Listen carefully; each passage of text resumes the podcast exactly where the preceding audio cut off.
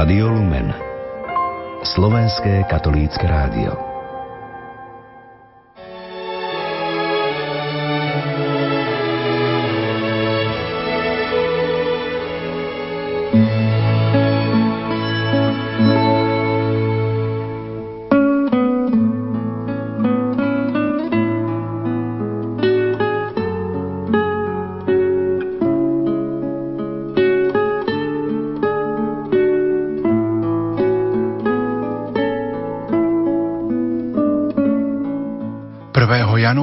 začína nový občianský rok. Týmto dňom cirkev končí oktávu Božieho narodenia. Osem dní oslavovala radostným spôsobom narodenie Božieho syna. V knihe Rodina domáca cirkev čítame v židovskej tradícii bol príkaz podrobiť chlapcov na 8. deň po narodení obriezke. Bol to viditeľný znak príslušnosti do vyvoleného národa. Pri tomto obrade dostalo dieťa svoje meno. Ježiša podrobili obriezke na znak poslušnosti Božiemu zákonu, ktorý dal Boh Židom ako dôkaz zmluvy. Svetý Lukáš takto opisuje túto udalosť. Po 8 dňoch, keď ho bolo treba obrezať, dali mu meno Ježiš, ktorým ho aniel nazval skôr, ako sa počal v živote matky. Prvý deň roka je zasvetený Márii Bohorodičke, matke Boha človeka. Tento sviatok v liturgii zaviedol pápež Pius XI v roku 1931. Príležitosťou bolo výročie koncilu v Efeze v roku 431, kde sa prijala dogma, že Mária je Božia matka. Dogma o boskom materstve Márie sa opiera o článok viery, že Ježiš Kristus je opravdivým Božím synom – Cirkevní otcovia počas koncilu v Efeze preukázali na základe svätého písma, že Ježiš je jedna osoba, ale v dvoch prírodzenostiach, boskej a ľudskej. Nový rok by mal byť veľkým rodinným sviatkom. Všetci členovia rodiny by si mali medzi sebou srdečne želať nielen dobré zdravie, šťastie v nastávajúcom roku, ale hlavne Božie požehnanie na každom kroku. Nerušené počúvanie nasledujúcej relácie Biblická katechéza s názvom Daniel, pamäť jednotlivca a národa vám prajú tvorcovia Peter Ondrejka, Diana Rauchová a Pavol Jurčaga.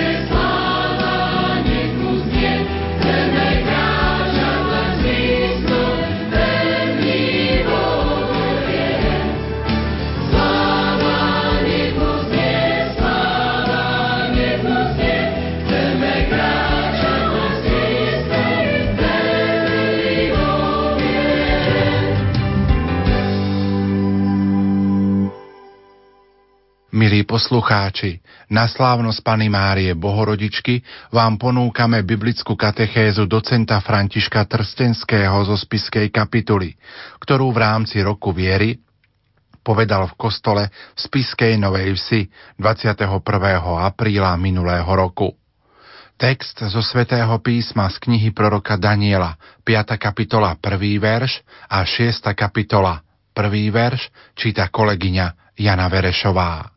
Katechéza má názov Daniel, pamäť jednotlivca a národa.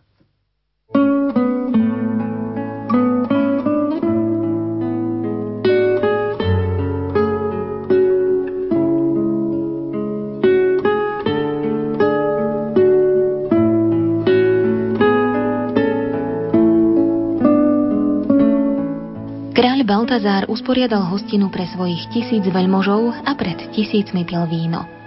Pri pití vína rozkázal Baltazár priniesť zlaté a strieborné nádoby, ktoré jeho otec Nabuchodonozor dal odniesť z Jeruzalemského chrámu, aby z nich pili kráľ, jeho veľmoži, jeho manželky i jeho vedľajšie ženy. I doniesli zlaté nádoby, ktoré odvliekli z Jeruzalemského domu Božieho a pili z nich kráľ, jeho veľmoži jeho manželky i jeho vedľajšie ženy.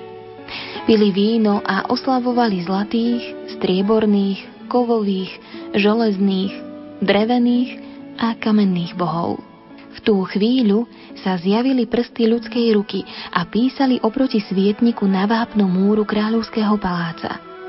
A kráľ videl prsty ruky, ktorá písala – v tom sa zmenila kráľová farba a jeho myšlienky ho podesili.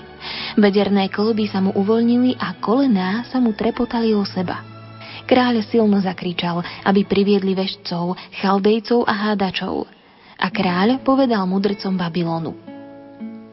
Ktokoľvek prečíta toto písmo a vyloží mi jeho význam, bude sa obliekať do purpuru, zlatú reťaz bude mať na hrdle a ako tretí bude vládnuť v mojom kráľovstve. Vtedy prišli všetci kráľovi mudrci, no nevedeli písmo prečítať ani vyložiť jeho význam kráľovi. Na to sa kráľ Baltazár veľmi naľakal. Farba sa na ňom premenila a jeho veľmoži boli rozrušení. Na reči kráľa a jeho veľmožov vstúpila do hodovného domu kráľovná a povedala Kráľu, ži na veky. Nech ťa tvoje myšlienky nedesia a farba nech sa ti nemení. Je v tvojom kráľovstve muž, na ktorom je duch svetých bohov.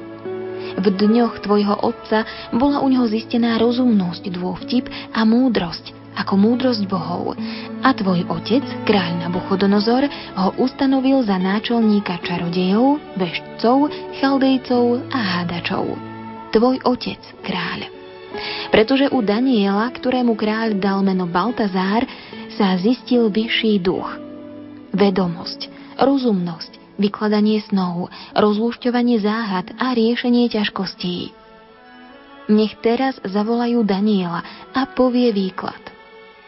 Na to priviedli Daniela pred kráľa a kráľ povedal Danielovi Ty si Daniel spomedzi júdskych zajacov, ktorých môj otec kráľ priviedol z Júdska.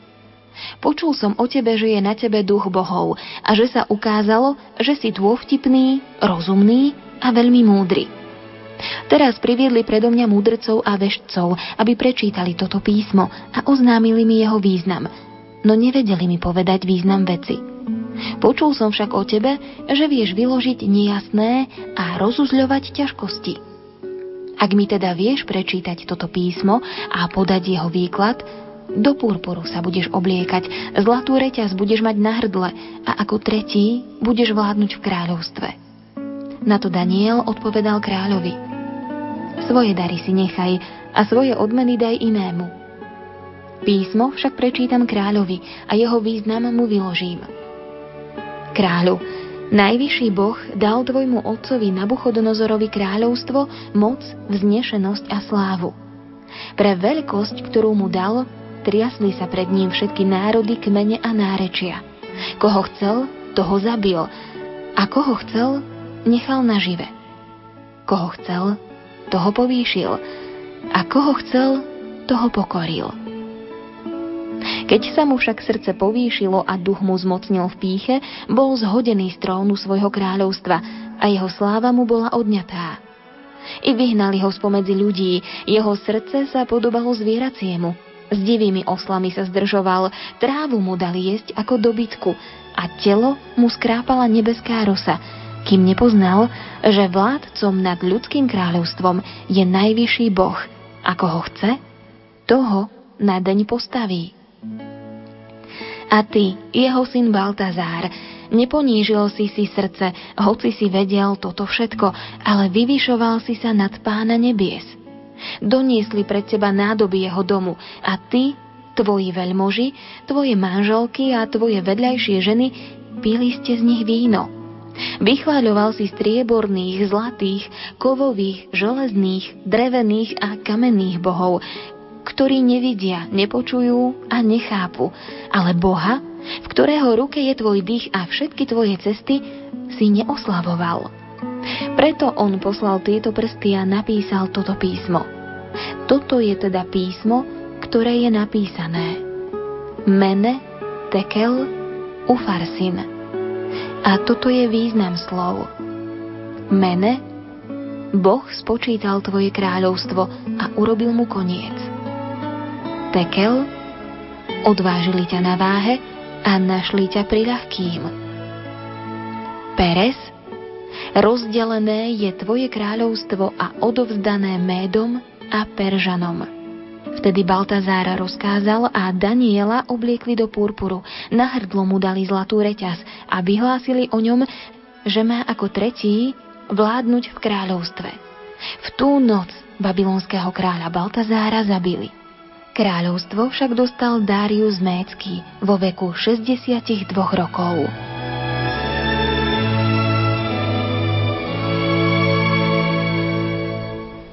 Milí bratia a sestry, milí priatelia, pozývam vás teda spoločne dnešné popoludnie pozrieť sa najskôr na knihu proroka Daniela a potom priamo na úryvok, ktorý sme si pred chvíľkou vypočuli. Pokiaľ ide o samotnú knihu proroka Daniela, tak pre ňu platí, že nevieme, kto je jej autorom. Autor je neznámy a názov knihy je uvedený podľa hlavnej postavy tejto knihy, ktorým je Daniel, ako sme to počuli aj v dnešnom úrivku. Pokiaľ ide o miesto tejto knihy v Svetom písme, tak v katolíckom zozname, v katolíckom vydaní svätého písma Starého a Nového zákona, táto kniha sa zaradzuje medzi prorocké knihy. Dokonca kniha proroka Daniela patrí medzi štyri knihy veľkých prorokov spolu s Izajášom, Jeremiášom a Ezechielom. V židovskom zozname svätého písma, to znamená Hebrejská Biblia je to, čo my nazývame Starý zákon. Židovský zoznam delí iným spôsobom Sveté písmo, než je to v našom katolíckom vydaní. Prvú časť, tú najdôležitejšiu časť, tvorí Tóra. Tóra je 5 kníh Mojžiša. Genesis, Exodus, Leviticus, Numery a Deuteronomium. Týchto 5 kníh sa jedným slovom nazýva Tóra, alebo niekedy sme naučení ich nazývať 5 kníh Mojžiša. Druhú veľkú časť tvoria proroci. Je tam trošku rozdiel, lebo medzi prorocké knihy sa zaradzujú aj také knihy, ako je kniha Jozue, Sudcov, prvá, druhá kniha Samuelova, prvá, druhá kniha Kráľov, potom veľkí proroci, ktorých poznáme aj my, a malí proroci. A potom tretiu časť tvoria tzv. spisy. Medzi spisy patria žalmy, príslovia, Jo, piesem, piesní, kazateľ, Ester a v židovskom zozname práve medzi tie spisy patrí aj kniha Daniel. Teda to jednoduché rozlíšenie je v tom, že my, keď čítame z knihy, tak hovoríme čítanie z knihy proroka Daniela, lebo ju zaradzujeme medzi prorocké spisy. Ale v židovskom zozname kníh svätého písma sa jednoducho nazýva iba kniha Daniel. Zvláštnosťou tejto knihy je, že v tom židovskom zozname bola táto kniha napísaná alebo pozostáva pôvodne z dvoch jazykov. Hebrejského jazyka, ale potom ešte aj časť je napísaná v aramejskom jazyku, čo je vlastne akýmsi dialektom alebo hovorovým jazykom, ktorý sa používa v Palestíne zhruba od 3. storočia pred Kristom aj v čase potom samotného Ježiša Krista. Bola aramejčina hovorovým jazykom a aj pán Ježiš hovoril týmto jazykom, aramejským. Zvláštnosťou je, že v tom katolíckom zozname kniha proroka Daniela má ešte dve kapitoly navyše, ktoré sú zachované v gréčtine. Takže vlastne kniha proroka Daniela, ako ju máme v Svetom písme, sa skladá z troch jazykov. Hebrejsky, aramejsky a grécky. Pokiaľ ide o dej tejto knihy, dej je veľmi jednoduchý. Daniel spolu so svojimi spolurodákmi je odvlečený do babylonského zajatia z izraelskej krajiny koncom 6. storočia pred Kristom. Spolu s troma svojimi priateľmi, Ananiášom a Azariášom, alebo sú nazývaní Ananiáš, Azariáš a Mizael, sa pre svoju múdrosť dostávajú na kráľovský dvor. Mladíci, ktorí sú obklopení luxusom, slávou, všetkým tým, čo ponúka kráľovský dvor, sa však pridržiavajú naďalej svojej židovskej viery. A práve kvôli tomu, kvôli vernosti židovskej viere, sa dostávajú do rôznych kritických situácií a skúšok pre svoju vieru.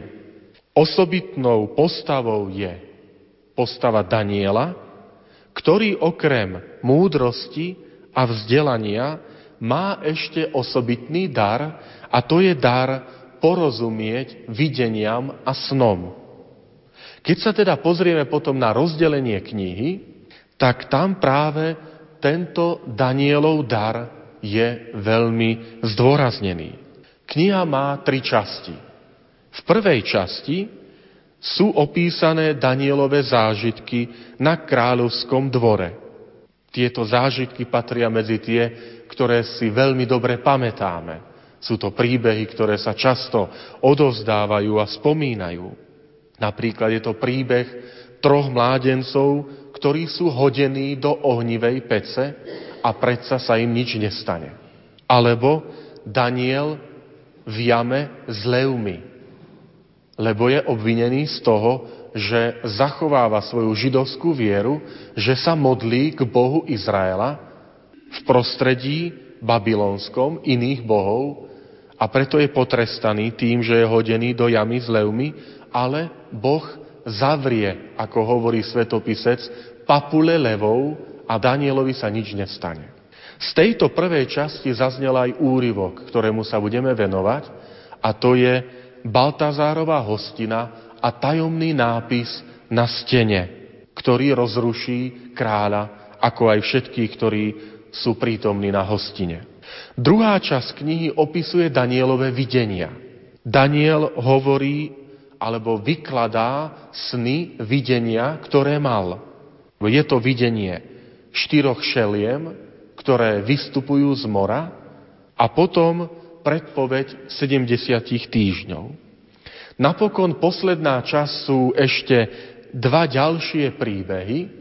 Jeden opäť veľmi známy, príbeh Zuzany, nevinnej, ale nespravodlivé obvinenej starcami. A ten príbeh, ale ten príklad, potom Daniel vystupuje ako ten, ktorý rozrieši alebo poukáže na to, že starci falošne obvinili túto nevinnú dievčinu. A druhý príbeh z tejto poslednej časti je príbeh Daniela a draka. Pokiaľ ide o dobu vzniku a celú takú kompozíciu tejto knihy, tak má takú zvláštnosť. Totiž kniha opisuje jednotlivé kráľovstva. Kniha opisuje najskôr dejiny Babylonskej ríše.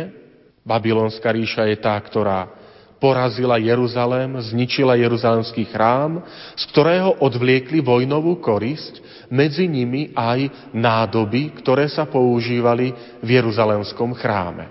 Potom kniha zachytáva obdobie Perskej ríše, ktorá nasledovala po Babylonskej ríši. Perská ríša počas jej existencie bol umožnený návrat Židom naspäť do domoviny, aby si mohli znova postaviť Jeruzalemský chrám, ktorý bol posvetený v roku 515 pred Kristom a do tohto chrámu neskôr vstúpil aj pán Ježiš. Po Perskej ríše nasleduje ríša Alexandra Veľkého a jeho nástupcov. Alexander Veľký si podmanil Palestínu asi v roku 332 pred Kristom a zaviedol vplyv helenskej kultúry, helenského vzdelania, helenskej filozofie a gréckého jazyka. Po jeho smrti sa jeho kráľovstvo rozdelilo medzi jeho generálov, ktorí sa bili o moc, jeho nástupcovia. A Palestína pripadla do rúk rodu, ktorý sa volá Seleukovci, Seleukovia. Títo však nevydržali príchod ďalšej mocnosti, a to je rímska ríša. Rímska ríša, ktorú, alebo Rímania porazili týchto Seleukovcov v roku 190 pred Kristom. To znamená, naozaj sme už niekoľko len dve storočia pred narodením pána Ježiša. A práve do obdobia, keď táto oblasť patrí rímskej ríši, sa rodí a Ježiš Kristus stáva sa človekom, Boží syn, pôsobí a zomiera a stane z mŕtvych. Doba, keď táto kniha proroka Daniela je napísaná, sa datuje asi do roku 165 pred Kristom. A jeho knihou by sme mohli nazvať, že je akoby také poobliadnutie za históriou, ktorou prešiel židovský národ. To znamená, autor sa obracia naspäť do minulosti. Tým všetkým, čo izraelský národ prešiel dejiny, ktoré má za sebou od babylonskej ríše, od okamihu, keď bol zničený Jeruzalemský chrám, až do okamihu, v ktorej žije ten reálny autor, to znamená približne rok 165 pred Kristom. Úmyslom, dôvodom vzniku takejto knihy je ten, aby ukázal veriacim Židom návod, ako majú žiť, ako sa poučiť z dejín, ako neopakovať chyby svojich predkov. Zároveň je výzva, je to výzva táto kniha, aby uprostred situácie alebo ríši tých mocností, ktoré tlačia na veriacich, aby opustili svoje zvyklosti, ako bola pre Židov zachovávanie soboty ako posvetného dňa, ako bolo zachovávanie sviatkov, ako bolo zrieknutie sa tých jedál, ktoré im nedovolil, nedovoloval Mojšov zákon. A Mojšov zákon označoval tieto jedlá za nečisté, hoci ich ostatné národy jedli. Tak práve toto je dôvodom, pre ktorý autor tejto knihy píše, alebo zostavuje túto knihu vedený Duchom Svetým, aby pozbudil veriacich, aby sa nezriekali ani v prostredí, ktoré nie je viere naklonené, aby sa nezriekali svojej viery. Nám z dejín tejto knihy je známe predovšetkým príklad v druhej a siedmej kapitole tejto knihy. V druhej kapitole sa opisuje videnie zlatej alebo takej obrovskej sochy, ktorá má hlavu zo zlata, ramená hruď zo striebra, brucho boky z bronzu, stehná a nohy zo železa. Táto socha predstavujú štyri kráľovstva. Kráľovstvo babylónske, Perské, Alexandra Veľkého a Rímskej ríše. Je to istá reflexia na dejiny. Zároveň z očí v oči tejto soche stojí iné kráľovstvo, väčšné kráľovstvo, ktoré nebude zničené, ktorému nebude konca. A to je Božie kráľovstvo. Pre nás, ktorí čítame dnes túto knihu, čítame ju aj pod vplyvom Evanielia, posolstva pána Ježiša, ktorý prišiel a hovorí o Božom kráľovstve. Teda vidíme, že Ježiš je tu predstavený ako naplnenie aj proroctiev alebo slov, ktoré prináša táto kniha. Iné videnie, podobné, s podobnou myšlienkou, je videnie v 7. kapitole štyroch šeliem, ktoré vystupujú z mora. More v biblickom chápaní je sídlom zla, sídlom mocností, ktoré sa stávajú proti Bohu. Spomente si, keď Ježiš utišuje búrku na mori, tak to je ukážkou toho, že Boh je vládcom nad silami nielen prírody, ale nad akoukoľvek silou zla. A tu z mora v tejto knihe proroka Daniela vystupujú štyri zvieratá. Lev, medveď, leopard a potom beštia, zviera, ktoré má 10 rohov a ľudské oči a ústa ktorými hovorí rúhavé slova voči Bohu. Opäť tieto zvieratá reprezentujú tie štyri mocnosti. Babylon, Perskú ríšu, Alexandra Veľkého a Grécku ríšu a napokon Rímsku ríšu. Oproti týmto štyrom zvieratám prichádza v oblakoch postava syna človeka. Takto hovorí kniha proroka Daniela. Syna človeka, ktorému je zverená vláda a moc, ktorý prichádza pred starca, pred trón, pred trón Boží, samozrejme v tomto videní. A vidíme, že len pár desaťročí neskôr po tejto knihe Ježiš Kristus sám seba označí titulom Syn človeka. Nie je to len na jednej strane vyjadrenie toho, že Ježiš Kristus je pravý človek, že je synom človeka, lebo sa narodil z matky, ľudskej matky, pozemskej, Pany Márie ale je to aj nadviazaním na toto videnie, aby ukázal, ako sa v jeho osobe naplňa proroctvo knihy proroka Daniela. Že Ježiš Kristus je ten, ktorý má víťazstvo alebo víťazí aj nad tými mocnosťami, ktoré si o sebe mysleli, že tu budú väčné, že budú navždy. A teda úmyslom aj tejto knihy je ukázať, že Boh je pánom ľudských dejín, že Boh má v rukách ľudské dejiny aj vtedy, keď sa nám zdá, že ľudské mocnosti, impéria, ríše a politické systémy sú veľmi silné a že im nebude konca. My naproti tomu vyznávame aj v našom vyznaní viery, že Božiemu kráľovstvu a jeho vláde nebude konca ale že všetky ostatné sú príliš slabé na to, aby boli konkurentmi Pánu Bohu. Po tomto predstavení pristúpme k samotnému úrivku, ktorý sme počuli. Je to úrivo, ktorý opisuje hostinu, ktorú zorganizuje babylonský kráľ Baltazár pre svojich veľmožov, ženy, vedľajšie ženy, ako to autor spomína. Hostina je vždy symbolom hojnosti a blahobytu. Ale v tomto prípade je aj symbolom neviazanosti, spupnosti a nevďačnosti. Je to vyjadrené tým, že autor až trikrát spomína v tom dnešnom úrivku, že kráľ Baltazár sa rozhodol počas tejto hostiny používať posvetné nádoby, ktoré ukoristil jeho otec Nabuchodonozor z Jeruzalemského chrámu. Používať nádoby, ktoré sa používali na kult, na oslavu Boha v chráme, je symbolom znesvetenia, zneúctenia. Dokonca svetopisec hovorí, že ich použil na to, aby oslavoval svojich strieborných, zlatých, bronzových, drevených a kamenných bohov. Je to istým spôsobom výsmech, ktorý robí autor tejto knihy, aby ukázal, že títo pohania oslavujú nie skutočného pravého Boha, ale božikov, ktorých si sami vyrobili. Z kameňa, z dreva, zo zlata a z iných materiálov. V tom vidí zjavenie Božej ruky alebo píšucej ruky, ktorá vyvolá zhrozenie, zdesenie.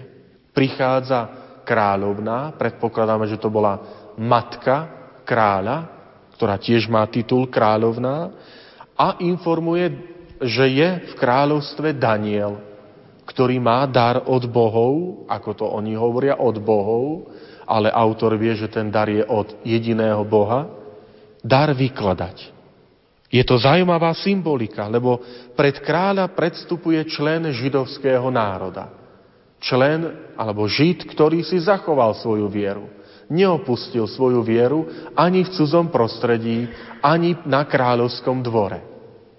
Dokonca patrí medzi pokorené národy, ktoré žijú v zajatí alebo on zostal v zajatí a napriek tomu on sa stavia pred kráľa, pred pohanského kráľa. Postave Daniela nejde o Daniela, ale Daniel reprezentuje Boha Izraela. Tu je vidieť, že na jednej strane stojí živý Boh, Boh Izraela, ktorého hovorcom je Daniel, ktorého meno znamená Boh je sudca, Daniel, a na druhej strane pohanský kráľ.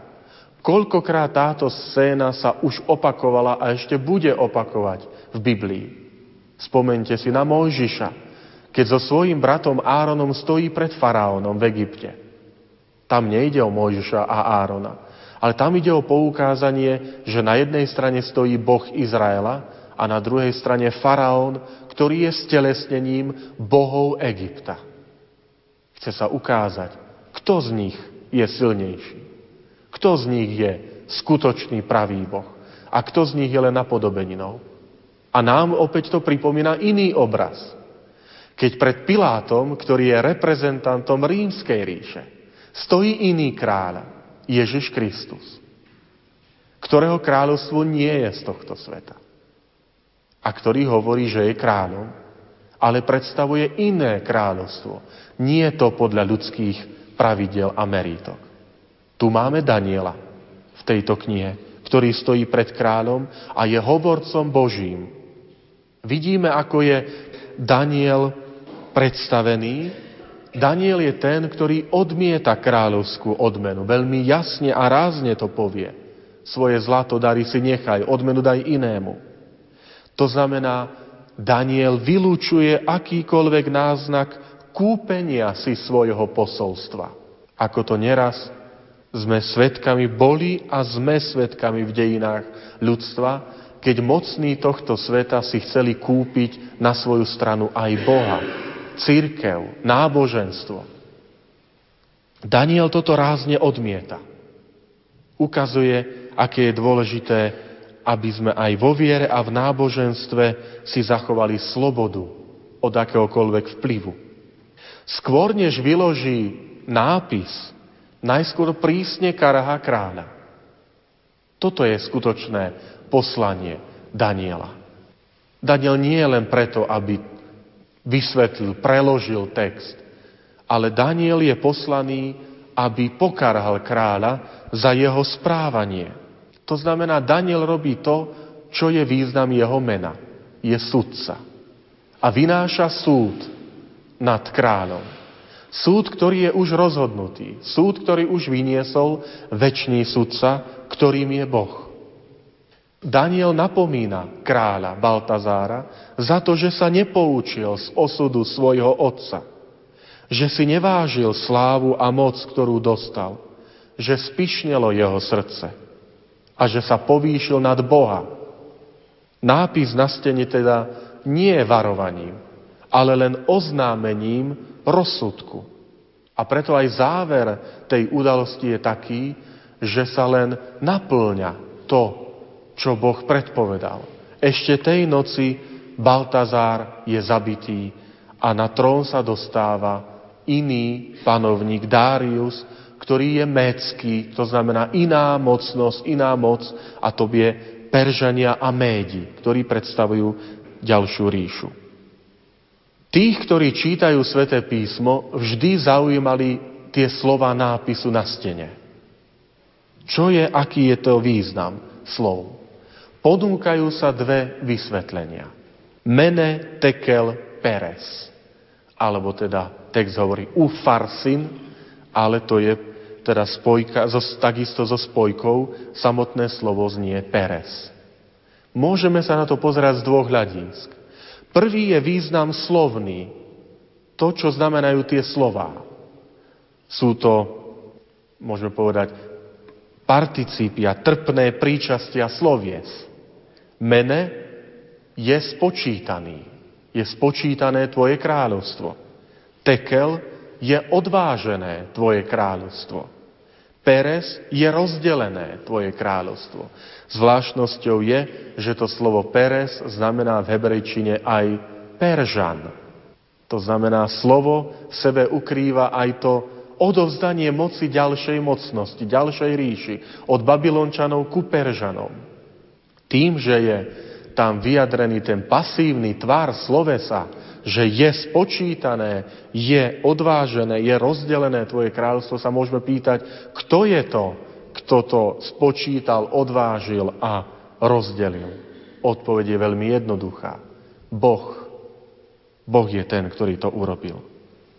Iný význam niektorí poukazujú na to, že tieto tri mená reprezentujú jednotky hmotnosti. Mína, mene, je mína, my ju spoznáme aj zo Svetého písma, z Nového zákona, kde sa spomínajú míny. Panovník, pán, ktorý zveril, v jednom evaneliu sa hovorí talenty, v inom sa hovorí, že zveril míny svojim sluhom, aby o ne sa starali. Mína bola aj peňažná, ale aj jednotka hmotnosti. 685 gramov. Menšia od nej bol tekel, odkiaľ pochádza dnes izraelská mena. V Izraeli sa platí peniazmi, ktoré sa volá šekel, šekly. Izraelský šekel. Ale keďže toto je aramejský jazyk, tam, tam sa š vyslovuje alebo nahrádza ako t, preto hovoríme tekel. A je to 11,5 gramu. A napokon jednotka je peres, čo je pol šekel, čiže približne 6 gramov. Vidíme, ako sa postupne zmenšuje tá jednotka hmotnosti. Čím chce autor naznačiť, že takto postupne sa bude zmenšovať vplyv týchto ríší. Bude menšie až menšie, až postupne zanikne. Ústami proroka Daniela samozrejme zaznieva posolstvo a odkaz súčasníkom, ktorí žili v tom druhom storočí, okolo roku 165 pred Kristom. Keď žili období, keď ich tí Seleukovci prenasledovali, keď prenasledovali ich vieru. A tak autor tejto knihy, vedený Duchom Svetým, dáva odkaz svojim súčasníkom. Dáva odkaz v tom, že Boh je ten, ktorý je jediný spravodlivý sudca že Boh je ten, ktorý posúdi každého vladára. Nie takej mocnosti, nie takej ríše, nie takého premiéra, prezidenta a politika, ktorý by sa nepostavil pred Božiu tvár. Dneska by sme to tak povedali. Veriaci v Boha však nie sú uchránení od nešťastí a prenasledovaní ale majú pamätať na to, že aj veriaci sa postavia pred Božiu tvár. A keď budú verní vo svojej viere, tak budú za to odmenení. V týchto slovách cítiť už evaníliovú zväzť, ktorá sa naplní v príchode pána Ježiša o niekoľko desaťročí po tejto knihe. Keď pán Ježiš v blahoslavenstvách nazýva blahoslavenými tých, ktorí sú lační a smední po spravodlivosti. Keď nazýva blahoslavených tých, ktorí sú prenasledovaní pre spravodlivosť. A hovorí o nich, že im bude patriť to väčšné kráľovstvo. Nie to dočasné. Nie to, ktoré má niekedy nohy z hliny alebo zo železa a rozsype sa. Ale také, ktorému nebude koniec. Nebude konca. Väčšné kráľovstvo. To je odkaz nielen pre veriacich Židov tej doby, v ktorej žije autor tejto knihy, ktorý si poslúžil postavou Daniela, aby ukázal, že nie Daniel, ale Boh je sudca, ale toto je odkaz aj pre nás, milí priatelia. Dnes sa stretávame častokrát s takýmto argumentom.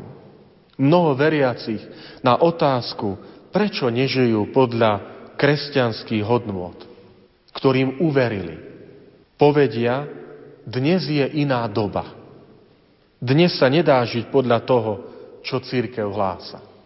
Toto bol argument aj začias Daniela z úst židovskej komunity, ktorí hovorili, je pekné, že hovoríte, že treba židovské sviatky, prikázania, dodržiavať predpisy. Ale Daniel, dneska je iná doba.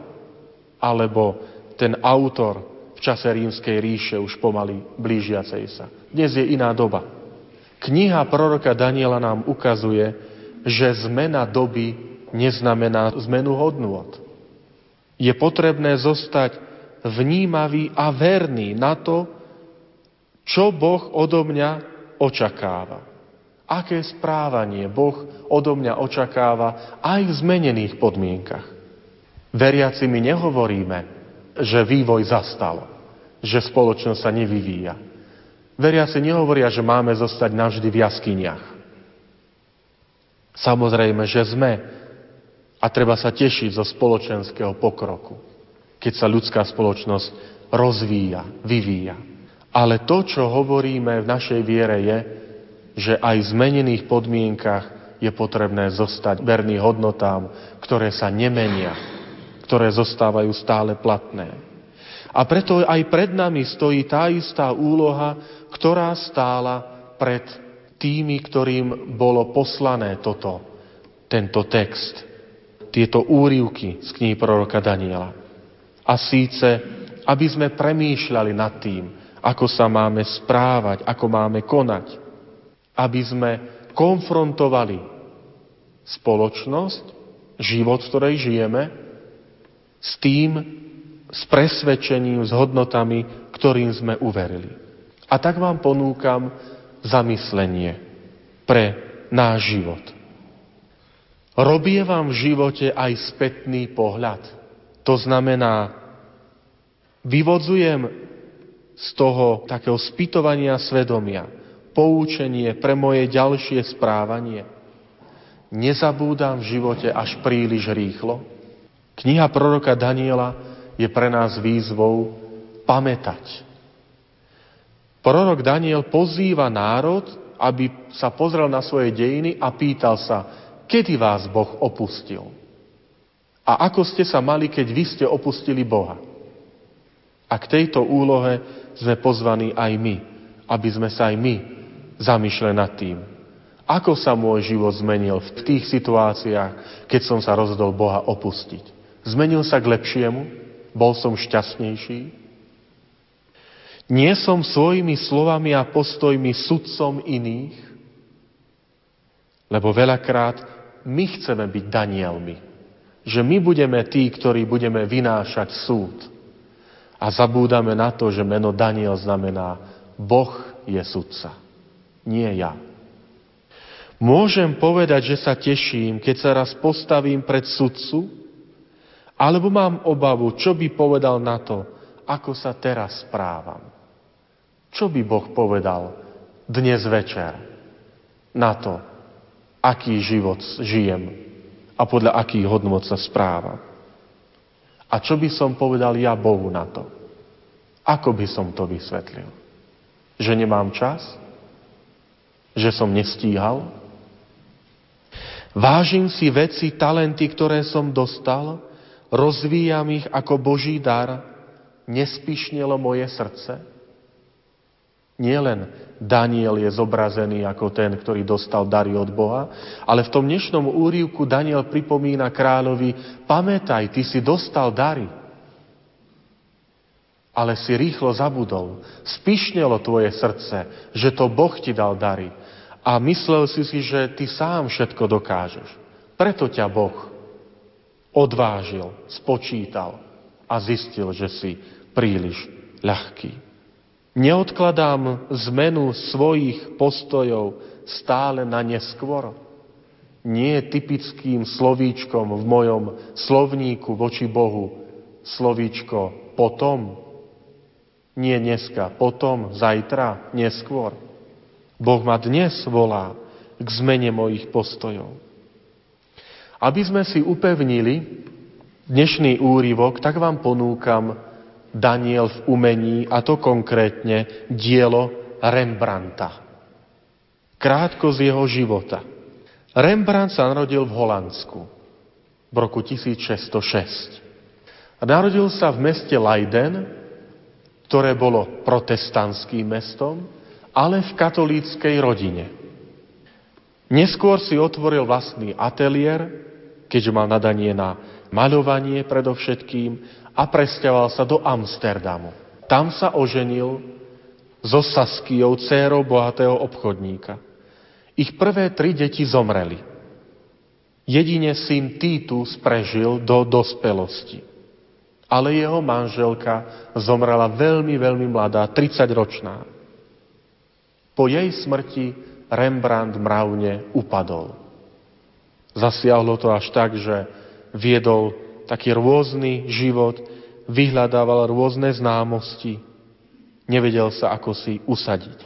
Neskôr pre svoje dlžoby vyhlásil bankrot a žil vo veľmi takých jednoduchých, skromných pomeroch. V roku 1668 zomrel jeho syn Titus vo veku 27 rokov. A rok na to zomrel aj on, Rembrandt. Zomrel v Amsterdame a je pochovaný v evanielickom kostole na mieste jeho hrob je neoznačený. Neoznačenom hrobe. Je pochovaný v kostole Westerkerk v Amsterdame. Rembrandt je známy tým, že sa venoval portrétom. Dokonca sa zachovalo asi 40 jeho vlastných portrétov a vďaka tomu máme aj jeho podobizeň. Na vedľajšom obrázku vidíme kostol, v ktorom je pochovaný. A je známy aj tým, že má najvyššiu kostolnú väžu v Amsterdame 85 metrov v tom je trošku podobný spiske Novej Vsi. Pokiaľ ide o jeho malbu, jeho malby charakterizujú predovšetkým portréty, portréty ľudí, potom malby krajiny, krajinky a napokon biblické námety. Má veľmi veľké množstvo biblicky motivovaných obrazov. Typickým pre jeho malbu je používanie hry svetla a tieňa čo dáva jeho obrazom živosť a dynamiku. Preto sa niekedy aj teda hovorí, že je tým, ktorý používa taký šerosvit a tým sa preslávili jeho, taktiež tým sa preslávili jeho obrazy. A keďže sme si hovorili o úrivku z 5. kapitoly knihy proroka Daniela, Baltazárova hostina, tak sa pozrieme práve na ten obraz, ktorý Rembrandt namaloval. Namaloval ho približne v roku 1635 a má ten názov Baltazárova hostina. Ako vidíte, postavy na obraze sú zobrazené realisticky. Zachytávajú okamih, keď stolujúci z hrôzou vidia prsty, ktoré píšu písmena na stenu. Rembrandt si všímal oči a okolie očí svojich postáv. A tak vidíte, že aj na tom obraze oči svietia. Sú také veľmi jasné. V centre je kráľ Baltazár. Rembrandt za pomoci svetla a tieňa dosahuje živosť výrazov jednotlivých postáv. Svetlo z nápisu ožaruje kráľovú tvár, ale aj plášť. Rembrandt vložil do obrazu niektoré symboly. Napríklad ruka, ktorá píše na stenu, je mužská ruka čím chcel symbolizovať Boha Otca. Pohár, ktorý sa vylieva, je zobrazený ako kalich, ktorý sa používa pri Svetej Omši. Čím chcel vyjadriť zneúctenie, ktorého sa kráľ Baltazar dopustil, keď z Jeruzánskeho chrámu dal priniesť nádoby, ktoré pôvodne slúžili na Boží kult a on z nich pil víno, znesvetil ich. Rembrandt neskôr to urobil, prirovnal k Eucharistii, k Svetej Omši a k zneúcteniu Svetej Omše. Kráľovský plášť je bohato zdobený a hneď upúta pozornosť. Plášť, do ktorého je kráľ Baltazar zaodetý, lebo má vyjadriť bohatstvo babylonského kráľa. Čo hovorí prorok Daniel? Hovorí kráľovi, dostal si všetko. Boh ti zveril všetko do rúk. Všetko bohatstvo a ty si si to nevážil. Ty si sa na to ulakomil. Stal si sa pyšným. Tvoje srdce príliš rýchlo spišnelo. Zvláštnosťou pri tomto obraze je, že Rembrandt žil v židovskej štvrti v Amsterdame, v štvrti v časti, kde žili Židia a nápis na obraze sa naučil od svojho priateľa, židovského rabína, ktorý tam žil, volal sa Manases ben Izrael. Ale predsa urobil istú zmenu. Ten nápis je zvláštny v tom, že židovské písmo sa píše sprava doľava. Slovenčina píše zľava doprava. Hebrejčina píše sprava doľava. Ale na obraze písmená to vedel síce Rembrandt, lebo sa to, musel to vedieť od svojich židovských spolurodákov, ako sa píše hebrejsky, ale na obraze napísal Rembrandt písmena z hora dolu. Akoby v Japonsku. Z hora dolu sú písmená. Údajne to urobil preto, lebo biblický text hovorí, že nikto nedokázal písmená prečítať. Nie preto, že by išlo o neznáme písmo, ale preto, že ho čítali nesprávnym smerom. Toto bola interpretácia Rembrandta. Veľmi pekná. Veľmi pekná aj v tom, že môže byť aj takým odkazom pre náš duchovný život. Že je dôležité aj to, ktorým smerom čítame keď sa k nám Boh prihovára. Akým spôsobom načúvame Pánu Bohu, keď sa k nám prihovára.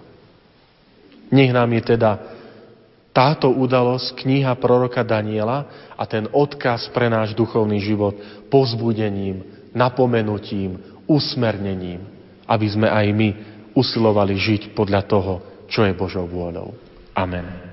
Na záver dnešnej relácie vám, milí poslucháči, ponúkame modlitbu na nový rok. Všemohúci večný Bože, prosíme ťa o Tvoje požehnanie pri vstupe do nového roka.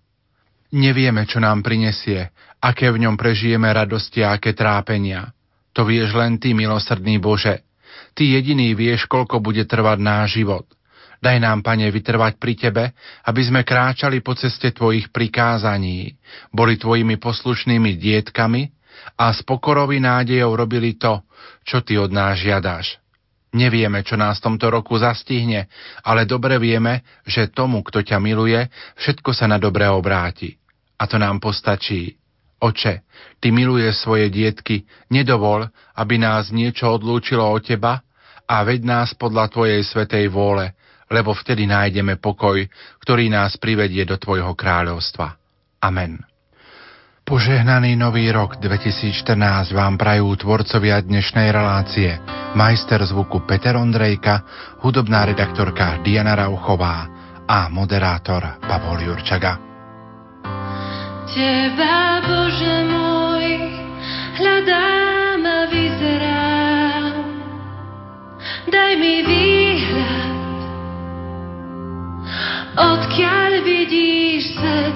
len Ty, Bože môj.